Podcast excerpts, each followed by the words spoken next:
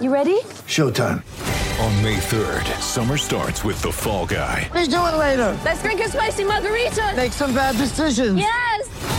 Audiences are falling in love with the most entertaining film of the year. Fall guy. Fall guy. Fall guy. That's what the poster said. See Ryan Gosling and Emily Blunt in the movie critics say exists to make you happy. Trying to make it out? Nope. Because I don't either. It's not what I'm into right now. What are you into? Talking. Yeah. The Fall Guy. Only in theaters May 3rd. Rated PG-13. Hey everybody, welcome down to Miami Gardens for Rapid Reaction. It's brought to you by Buyers Auto, the college football playoff national title game. A wrap on Monday night. Alabama is the national champion, uh, and really it wasn't even close in the second half. 52-24. The Buckeyes uh, traded some punches early on. Looked like we might be getting some of that uh, high stakes back and forth battle that I think many of us expected, and then Alabama just put their foot down. Injuries mounted. Ohio State uh, missing some key guys, but you know they won't make any excuses about that because I'm not sure that it would have made a, a, difference in a game that was won by this margin. So this trying, uh, challenging, uh, unprecedented season comes to an end for Ohio State, one game short of the ultimate goal.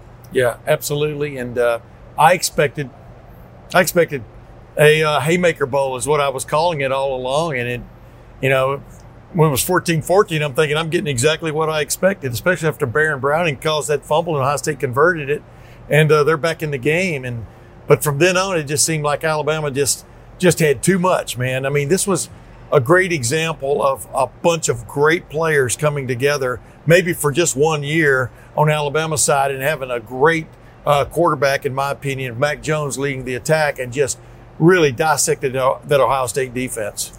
You ever get in trouble when you were a kid and you your parents would be like, "Don't make excuses," and you're like, "I wasn't making an excuse. I was making an explanation." Yes. Okay. The Buckeyes have excuses if they wanted to use them, but there are explanations too. The Buckeyes were out schemed tonight. They were out coached. Steve Sarkisian uh, toyed with Kerry Coombs. The Buckeyes were obviously shorthanded. You down two of your best defensive linemen in a game where you absolutely had to get pressure on the quarterback. Um, but then you also have to just give credit where credit's due. The Davy O'Brien winner, the Doak Walker winner, the Biletnikoff winner, the Heisman winner, the Joe Moore Offensive Line Award winners. The Maxwell This was Trophy. the this is the Winner. best offense in college football for a reason, and the Buckeyes knew they were going to have to come out and take shot for shot with them. And when you lose your best, your second best weapon on offense in the last month, combine that with the fact that you have only played four games in the last two months, and I just don't think that maybe you just can't be ready for what Alabama was bringing with everything that they have with the the everything else that the Buckeyes. Yeah, that's why I asked deal Tuf Borland after the game, is this an aberration? I mean, this was a collection of stars on Alabama side. Was this an aberration? Or, you know, of course, he's now out of college football, but, you know, or is this what's coming down the road? Steve Sarkisian going to uh, uh, Texas, et cetera. And I think you do have to have that collection of stars because, you know, Ohio State was pretty close, but like you just pointed out, when you lose Trey Sermon on the first play, I think it's kind of a reminder of you know some of the what ifs that we talked about when Ohio State's season ended last year. That was a collection of stars with Chase Young and Jeff Okudah, Damon Arnette, which is building into what the problem was tonight. Ohio State did not have the opportunities to build depth in the secondary. They had issues from game one through game eight, uh, and you take Cameron Brown out of the equation. They also had two guys who were veteran ex- with veteran experience who were kicked off the team uh, back in February.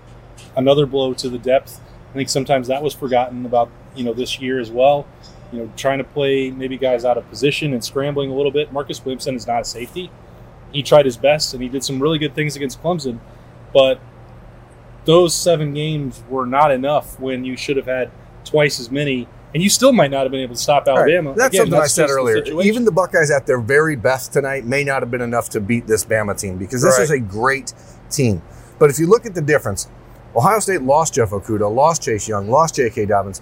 All those guys came back for this Alabama team. I mean, I mean Najee Harris, who would have been a first round pick last year, uh, you know, DeVonta Smith would have been a first round pick. Jaylen Waddle would have been a first round pick. Alex Leatherwood would have been a, a first or second round pick. These guys all came back for this.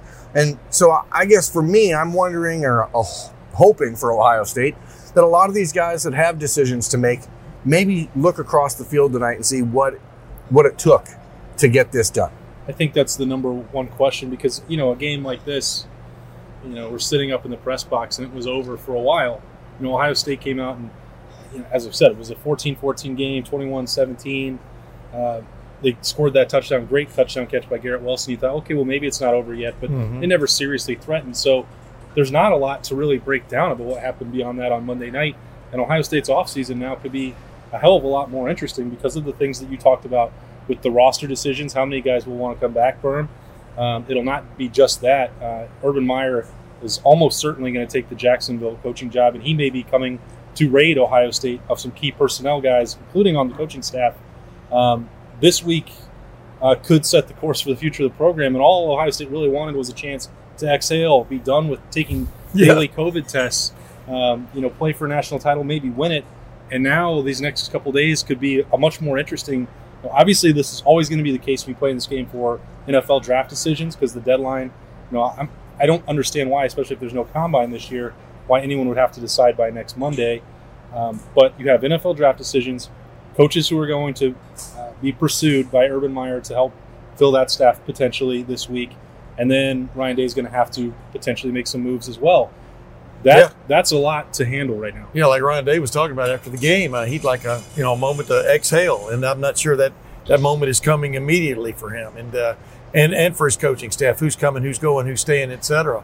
You know, but I'm looking back at this game tonight. I really expected Ohio State to be more effective offensively, based on what I'd seen from Alabama's defense through the season. Yeah. This was not the greatest Alabama defense, but they made some key plays tonight to get those stops. That that was the that was the gold standard in this game from a defensive standpoint. Was one te- team or the other was going to get stops and throw the other team out of sync. That's exactly what Alabama got from its sometimes maligned defense this year. And uh, Ohio State, you know, forced a three and out finally. You know, when it didn't really matter, and then ran into the punter, but Alabama didn't take the penalty. My point is, yeah, there's a long ways to go on the defensive side of the ball for Ohio State to get back to big timeville. And like you said, if some key players leave offensively, like you expect them to do, um, next is going to definitely fall into that rebuilding mode. Uh, I don't know that it has to. And a lot of those decisions start on Tuesday. Josh Meyer said he's going to be making his decision on Tuesday. Haskell Garrett's decision is coming.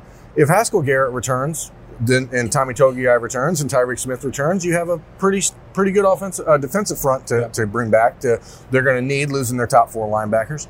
But you know, going to the game itself, like we talked all week about what tempo would Ohio State come out running, and I, I, maybe maybe losing Trey Sermon on play one changed the tempo, but it seemed like they really had no idea what they wanted to do with the offense. They hurry to the line of scrimmage, clap, Yeah. and then take a step back. And, and multiple times they had Bama kind of on their heels, and uh, it was just a very discombobulated. Group. Yeah, the fourth and one run to the edge. You know, in the game, there was still a little bit of a shot. well, that was there. the end of the game. That was the end of the Uh, game. for all intents and Yeah. purposes. And I think when you're looking at this, and like, you know, Master Teague runs extremely hard, and when he gets down by the goal line, you're not going to deny him. But he is not the same. He does not have the same vision. He does not have the same explosiveness of Trey Sermon, and that's why Marcus Crowley was in the game at times tonight.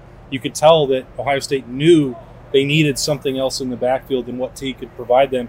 There was that, that, you know, that whole. I don't remember if that was in the start of the third quarter or the second quarter, Tim. Yeah, but you and I were talking about it. was right Yeah. there to the left. Oh my Master gosh. Teague just only went one way into the line, a couple yard gain when, you know, it was the kind of run that we saw Trey Sermon take out the gate and all the way for a touchdown. Again, that's not. I'm not saying that to knock Master Teague. He's just never done anything like what Trey Sermon did, and to lose him on the opening drive had to change things. Uh, and I thought that Ohio State would go with much more tempo, tempo, like you said, Burn, because the teams that have had success against Alabama have played with two tight ends and they've gone really fast. Well, you saw what they could do in the second half when they opened it up into the passing game a little bit, rolling Justin Fields out, looking for the, the Olave and Garrett Wilson on the outside. That really was where the offense was was going to make hay today. And uh, again, I don't know. The Last time I, I watched Ohio State lose a very important player on the first play of the game in the national championship game, ended up similarly uh, 41 to 14 in 20, 2007. So um, you just, it, you know, well, again, we get to know these kids, and I don't know if you saw Jonathan Cooper at the end I saw You know- last one off the field. He's just sitting there. he, he's sitting there watching that celebration and it sucks man like these are these are kids and you know i know that for a lot of people watching this is you know life and death but it's really their life and uh, it, it's you hope that the kids that are coming back do what they did to Clemson. They that they find that motivation. I don't think you're going to have 52 to 24 written all over the walls of the Woody Hayes Athletic Center, but it's a humbling ending to a season that has provided piece after piece after piece of humble pie. Yeah, and sometimes life lesson, life's lesson is the other team is just better than you. That was clearly the case tonight. Agreed. Yeah. I mean, you know, right on right from a scheme as we talked about a while ago with Steve Sarkisian, I thought Alabama did some really good things defensively to uh, get pressure on Justin Fields in key moments. Uh, but I always thought Ohio State's best shot was to come in here and throw like 45, 40 passes or so with Trey Sermon augmenting that. They didn't even get to that aspect of it because of the disjointed nature of it. But, uh, you know, what, what a, still what a season to remember. They still got to the championship game against a team everybody thought they would play in the first place in this championship game. And it's, it's so, such bittersweet kind of feelings right now because the 2020 season is now over. A season at one point it didn't look like Ohio State was even going to have a chance to have. And it's weird that it ends like this, you know, almost like a huge disappointment. But a bigger disappointment would be starting your season next week. But that's the problem. that's the problem with being a sports fan, I guess, is pretty much everyone's year ends sad, and that's I mean that's that's the way it goes, and it shouldn't uh, erase the, the the ability to look back on watching Justin Fields play at Ohio State and think that you saw something truly special. I mean, it didn't end the way he wanted for sure. Shaun Wade even was talking. I mean, obviously he played pretty rough again, and he was talking in the postgame about, hey, maybe he'll come back again because he doesn't want this to be the way it goes out. But hopefully, for those people out there watching and listening, that this season, for everything it took to make it happen, has allowed you to have some moments of normalcy in your life. it was anything but normal. I mean, I this just covering this year, I can't imagine what it was like for in Ryan Day and the coaching staff and the players to be in it on a daily basis. But because just there was no rhythm to get ready to go cover a game. Berm, you and I drove to Illinois to get ready for a game in November, and Ohio State never made the trip. They couldn't get on the plane. They that was when the outbreak started. 10 o'clock at night, game, uh, It's- game call. It's been incredibly bizarre, but you know, the, the alternative was zero games in August. So I hope the fact, I guess there's some solace in for, or there should be for Ohio State, for Ryan Day. They've got a fourth consecutive Big Ten trophy. They've got a, a ring, some celebration or a trophy, whatever, whatever you get in the Sugar Bowl. They, they're going to have some championship rings. They're going to have a couple pieces of trophy, some hardware, um, and they're going to be back next year. Like whatever happens with the NFL decisions, whatever happens with the coaching staff, this is one of still going to be one of the most talented rosters in the country. oh, yeah. They're still going to be the favorites in the Big Ten. Um, you know, the, there's no reason to panic about what happened to. him. I sound like Brian Kelly when I say that. Like, don't go Yeah. jump off the bridge. Like, nobody was beating Alabama. No. like, there's Get- no need get- for an asterisk or anything. This is the best team. I on- just hate to see Wyatt Davis limp off the field. You know, I mean that's uh, unfortunate. Uh, Trey Sermon with his with his situation, et cetera. Those are the guys you really feel for because they didn't get to give that final big punch. Even though when Wyatt left near the end, I think it was near the end of the first half. You know, things were kind of well in hand at, at that point, but uh, they still had some shots. But but you're you're right. I mean, what sticks out to me is the way Justin Fields played against Clemson uh, 11 days ago. One of the great quarterback games ever. It's definitely by an Ohio State quarterback, and uh, winning that Big Ten championship. You know, yeah, hard fought Big Ten championship, but finding a way to win a four straight Big Ten championship, like you pointed out. Yeah. Yeah, there are memories here uh, once you get past the cloud. Anything else, Berm? Nope. There's going to be a lot more uh, coverage, obviously, in the days ahead as we unpack what happened uh, on Monday night in the title game, and, and Ohio State starts laying some of the foundation for that 2021 season, which will hopefully go a lot more smoothly and more normally. We'll see. There's still uh, some some ways to go there, of course. That's Tim May, Jeremy Birmingham. I'm Austin Ward. Thanks so much for everybody following along with our coverage all year as they turn the lights out here on Hard Rock at Hard Rock Stadium. That means it's a good time for us to go as well. Uh, thanks again for following along at LettermenRow.com.